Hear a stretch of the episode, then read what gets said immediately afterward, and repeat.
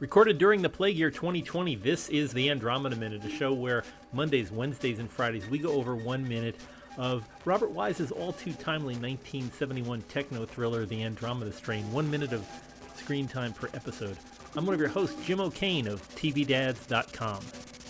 And I'm your substitute host for the third time this week, the wonderful, the one, the only Captain, also known as Nancy O'Kane. Yay! Finishing Yay. up the week mightily. You're doing a great job. and I know this this is a movie you don't you don't hate, you don't like. You're just it's in the middle. It's one of those. It, it annoys me. Yeah. Well, we were watching. You know, I, one of the things I was thinking about, and I, I know we haven't talked about this, but uh, one of the things we rewatched last night was the 1966 movie uh, Fantastic Voyage, which was another movie about uh, three guys and a girl scientists. a girl scientist. girl oh my scientist, goodness. yeah, and uh, not Dr. Leavitt, but uh, Cora Peterson, played by the lovely and brilliant uh, Raquel Welch. And I was surprised to find out that was her first movie. I just kind of thought she'd always been around, but she that was good for her first time.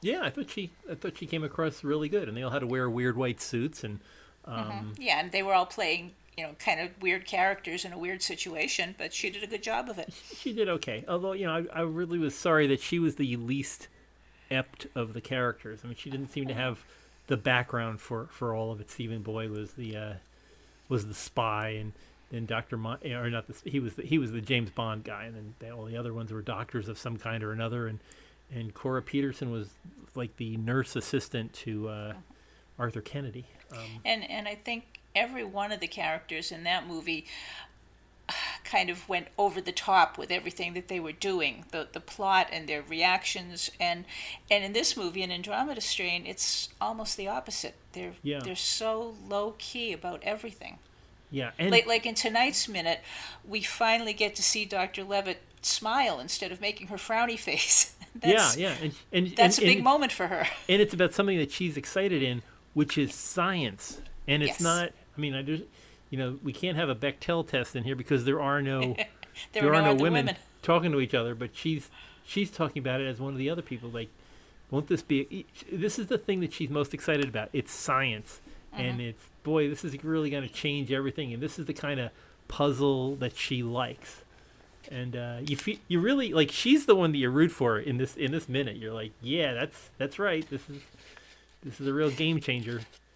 And, and she's just excited no matter you know all the drama that's going on the thing that she's most excited about is that they're going to learn something new. And, yeah they're, uh, they're actually acting like scientists. Yeah yeah and and she's not she's not being a girl she's being a scientist. She's being somebody beyond you know the outside appearances of stuff. Um I- I just she's she every time she's on she's my favorite character if in this if the scene includes Dr. Leavitt she's my favorite character yeah um, well, but we've got we've got her going with that, and uh, let's just go. This is minute ninety six that we're talking about, and it it starts with uh, talking about that it's gonna it's gonna be a long, hard road trying to figure out how Andromeda works without um, amino acids, as we were talking about last minute. And at this point, they're thinking, well, they've got time for this long, hard road. You know, they can just stay there as long as they want and do their work and discover things. Yeah, It's, they have no idea what's going on. yeah, there and yeah, it, it, especially Stone. Stone is wrong every time he opens his mouth. Just- he just he makes so many assumptions, and for a scientist, he is the least skeptical person in this entire movie. He just believes in himself. He believes that everything he says uh, is like you know i i- it's been handed to him on tablets coming down from the mountain or something. And just, here's here's what we're gonna do, and here's how we're gonna solve the problem, and and gosh, we've got all the Well, time in the world. He's the Dr. Gillespie of this. We've been watching Dr. Kildare movies lately, so Yeah. he's he's the cranky old man who's convinced that his way is the best way, and none of this newfangled people getting in his way. Yeah, and he is. I mean, he's the project leader, so he's the one that gets to you know, be the quarterback here. He, the if, if you remember, Dr. Kirk uh, had appendicitis, so he oh, that's right. he isn't Poor on the Dr. team. Kirk. Yeah, poor Dr. Kirk. He's missing all the all the uh, nuclear drama. So Stone tells uh, Leavitt that uh, uh, she's going to uh, she's going to take over the growth work in uh, microbiology, which will play a major part in the next couple of minutes. Um, but she's going to do that, and he's he's like, we're, we're halfway home. All we have to do is figure out how to how to make it stop growing, and then that'll Sure, that's all. that's all we need to do. And he doesn't, you know, he doesn't know about Piedmont. He doesn't know about the bomb. He doesn't know. He doesn't even know about the the pilot that uh, you know suffocated in the in the plane crash and all that jazz. So he's really really working. Yes, with the, with the rubber eating microbes or whatever they were. Yeah, he's he's mistaken at the top of his lungs. So, uh, and, and meanwhile, Hall's got a whole different thing going on. He's saying that he's got to get back to his patients and figure out why the old what the old man and the baby have in common. There's something there's something about both of them, but he can't figure out what it is. Yes, and he's got five minutes, and Stone holds up his hand backward to point out five minutes. What Yeah. the heck is well, up with a that? It's a Stone's eye view. It's like if Doctor St- Doctor Stone is showing him the give me the back of your hand or something like. But he's he's looking at well, this is how I see the number five. It's pointed at my face. Um, but that's uh, yeah, it's very awkward. And I was wondering, did did Robert Wise give him that direction, or is that actually how Arthur Hill represents the number five when he's talking about somebody? Yeah, it just it looks so odd and unlike any real person would do that. Yeah, that's like, you know, I always found it weird when I was learning uh, American Sign Language how the number three goes, and the way most people learn the number three is they grab their grab their pinky with their thumb and hold That's up three exactly fingers. what I'm doing right now as we're talking about this. Like yes, a big- I'm holding like up my big- three middle fingers. That's W. That's W in sign language. So you can't use that. So the way that you denote three in sign language is you hold out your thumb, your index finger, and your middle finger, and you hold them up in the air, and that means three. And if you if you hold onto your pinky and your thumb, if you're and you're talking about numbers, that can mean the number six. So you go six, and then you bring down your ring finger and touch your ring finger instead of your pinky. That's seven. Bringing down your middle finger will give you eight. Bringing down your index finger, like making the OK sign, will mean nine. So it's uh, there's so many different ways of representing numbers. But yeah, I, I've never seen the back of a hand as being that's five. Yeah, I mean it's it was literally distracting from what was taking place in the movie. I'm like, okay, he said he's got wait, what? He's why is he doing that? Why is he holding his hand that way? And You, you know, remind you remember the movie Moonstruck? barely. Uh, well, there's there's the thing where he talks about a wolf without a hand, and it was it was Nicolas Cage was uh, was distracted by a woman, and he was at a uh, he worked at a bakery, Okay. and he was distracted by a woman, and he was so distracted he accidentally stuck his hand in a bread slicing machine, and it chopped off his hand. And ever since then, uh, somebody, uh, uh, I think it was Cher, who says, "I haven't seen him in five years," and she holds up five fingers and looks at her hand and goes, "Ah!" because it reminded her of Nicolas Cage's lost hand, a wolf without a hand. Um, anyway, that's another another good movie. I haven't watched in a long time. I don't know if it holds up, but it was I don't think it would, but eh, we can watch it some night if you want to. it's funny once. I think it's funny once. After the, I don't know if it would hold up right now, but it was it was interesting. It was an interesting movie. Nicolas Cage trying to play a romantic role was very odd. oh, anything Nicolas Cage is in turns out to be odd. But He's very yeah, but you, I know you like him in uh, National Treasure. I I just like his movies because they're so much fun and you never know what to expect. And the problem is people try and take him seriously. No matter what he's in, you can't take him seriously. Yeah, It's just going to yeah. be a fun movie. If you have low expectations, it's a very good movie. And, That's why I like a lot of the movies I do because I go in expecting absolutely. and I That's I, that's how I head into every Marvel Universe movie. I know I say, well, this is going to be another one of those things where people run around and throw things at each other and things explode. but no and- Nicolas Cage. yeah. And no Nicolas Cage, yeah. oh, now there you go. Nicolas Yeah. Cage is part of the Marvel Universe. Wow. He would have been an No. okay. He would have been an okay Ant Man. I don't know. I thought. Hmm. He, yeah. Well, I, anyway, they didn't. Yeah, if, if if he had to be somebody, Ant Man would be the choice, I guess. Yeah, I know the movie that you don't like Nicolas Cage in, but I because you don't like the movie, but I enjoyed Raising Arizona. I thought that was Oh, the epitome of true. Nicolas Cage. Yeah. That to me was. But that's also Coen Brothers, right? yes, So my dislike of Coen Brothers trumps my like of Nicolas Cage. uh, disastrous. I could see Nicolas Sorry. Cage playing uh, the uh, Doctor Hall role in here, the James Olson role. Hmm. That would be interesting if he were the if he were the guy running around. Doc, you ain't gonna leave us here. Yeah, I could see that. That would work. Okay, that would be my casting choice. Maybe put Nicolas Cage in the James Olson role. Hmm. Uh, Wow. Well, anyway, so he's telling him five. Don't forget, you've got five minutes, so Mm-hmm. you don't want to. Don't let the place blow up because now that we're so close to figuring things out, is what. Uh, Yes, because they're, afraid that we, the audience, might have forgotten about that important five minute feature that they introduced earlier. So, Yeah. Now, i wouldn't you think if this were the point that they were getting to, and I know they're shorthanded with not having Dr. Kirk, but Mm-hmm. certainly there must be other medical people at the wildfire site that could just take care of them. And all Dr. Hall should really do right at the moment is get a folding chair and go sit out in the hallway next to the uh, nuclear destruct switch so that he's never too far away to, to turn it off. I don't know if he'd put up with that, though. I mean, the way he's so protective of his patients and he has to get back to them and he's working on solving their mystery. I, I don't think he'd trust anybody else to do an adequate job. That's true. I think he wants to be the one to discover what the secret is with the baby and the old man. One thing, I mean, it was kind of implied, but one thing they never mentioned was whether he was the only one key. Like, you know, did it have some kind of biometric features on the key that he's the only one that could turn the key? Couldn't he Oh, just? I don't know. Could he just get like that? That fellow. Could he just that, hand it off to somebody? Yeah. yeah, yeah. Give it to the guy up in the teletype room who has access to you know the whole place, and just say, "Here, anytime, anytime there's a problem, I'll just call you, and you I'll, you just plug it right in and turn it off. Yeah, okay, I mean, you do that." I, I don't know what the state of biometric identification was in those days. That would the key know who was holding it?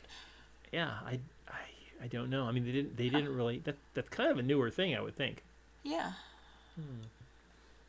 Or you know, somebody would have to. Speaking of cut off hands, somebody would have to cut off his hand and use his hand to hold the to turn the key. Or Yeah, Hmm. yeah, like dem- demolition man with the eyeball. Um, ah, great. I, I was thinking there's there must be some James Bond movies that use that too. Yeah, yeah, some some kind of thing, but it's just ugh. Yeah. Um, wow. Yeah, this is just yeah. It it. I know that they're I know they're trying to signal it so that you know. Get ready. We're getting closer to that part where we're going to have these issues come up. So here's the you know, here's the thing we need to underline and throw a big blinding spotlight on. Yes, attention audience. If any of you have gone up to get popcorn, when they come back, please remind them about the five minute rule. Wow. And we're back. uh, We finished the minute in uh, back there at Big Head Pass, Utah. Yeah, just when it starts to get interesting, it was the end of my minute. Yeah. Oh well. Well, there'll, there'll be others, and we actually have a we have a returning guest next week who you know, so we will uh, we'll be able to chat with it. I'll I'll, bring it up when uh, when we chat some more. But uh, yeah, generally, this is not a this is not a really great minute, but it's not a bad minute. It's it's moved. No, at it- least at least something is happening, and something else is implied to be about to happen. So Yeah, yeah, and I, I, I do enjoy. I think this this might be one of the core pieces of the. This is why you went to see the movie, because it was talking about possibilities. That you know what what is what would it be like if you had all these research scientists who wonder about extraterrestrial life and things. What if they actually you know had it handed to them on a platter or on a satellite, and what would they do with that knowledge? Well, how would how would they approach it? yeah. Uh, For for one thing, I don't think they'd limit it to five people in a room. No, I mean, and at this point, you know, people watching the movie in the theaters who have never heard of it or seen it, didn't read the book, they're probably going to see that crashed jet and they're thinking maybe little green men are going to come crawling out from behind the hills. Or Yeah. it could it could go anywhere at this point if you don't already know the story. Yeah, like these could be the babies, and the parents could be somewhere waiting, you know, mm-hmm. trying trying to catch up with them or something. Um, Wait, that was a Star Trek episode. Well, yeah, time to come home now and all that. You know, this is it's just it's it, there's so many different possibilities. I think this is this is the heart of the movie that makes it enjoyable. That you're like, yeah, I wonder. This is a mystery. This is peculiar. This is there's there's you don't know which way this movie's going to go, and we've we've been in a lot of movies where like you know like the day the Earth sits, the other Robert Wise movies, where um, aliens are coming to Earth, but we've never seen them this tiny before. Um, and yeah, it's just it's it's pleasant. I, I mean, this this was such a refreshing feel to the movie, even though it's made by an old timey director. Uh, he did poke into some interesting concepts that haven't been touched on before. Um, and so, generally, I mean, looking back over over this film, you generally liked it, I would think. I think it was a really good story, badly told. And the, It the could have been more exciting. There could have been a little more drama, a little more action. Things could have been speeded up a little. Would but yeah, I like the whole idea of this mysterious thing. Nobody knows what's killing people.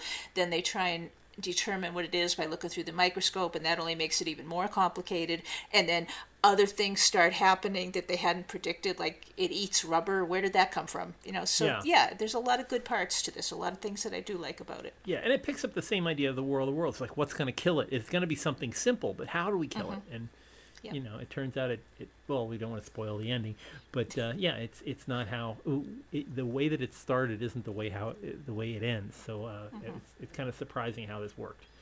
Um, but anyway, a very yeah, a very interesting film, and I, I still, ninety six episodes in, I'm still enjoying the film. I, I thought it would be beaten out of me, and there's been I mean there's been some boring parts, but it's really not not a bad film.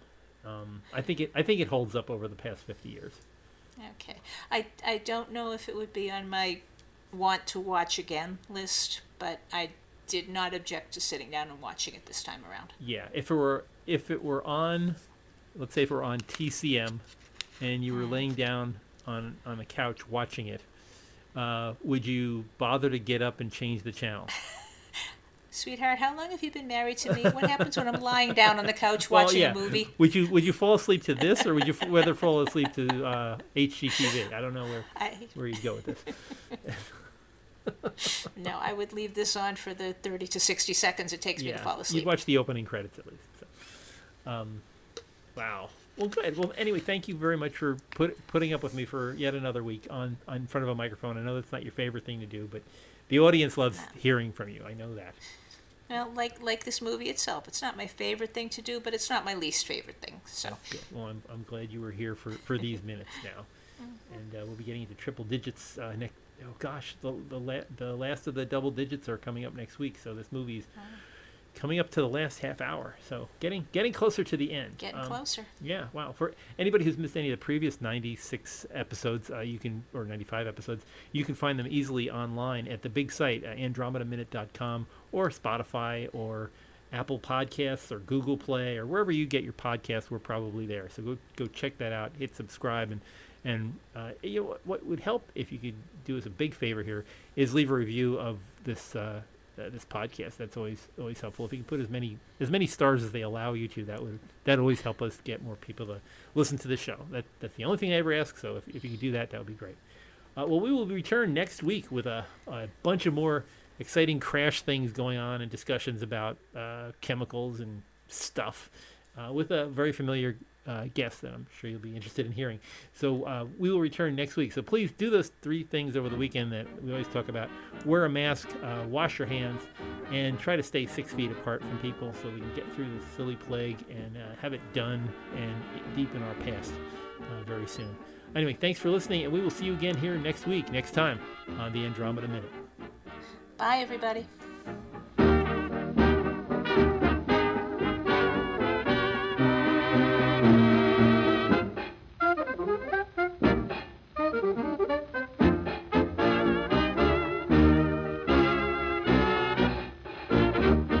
Very flattering.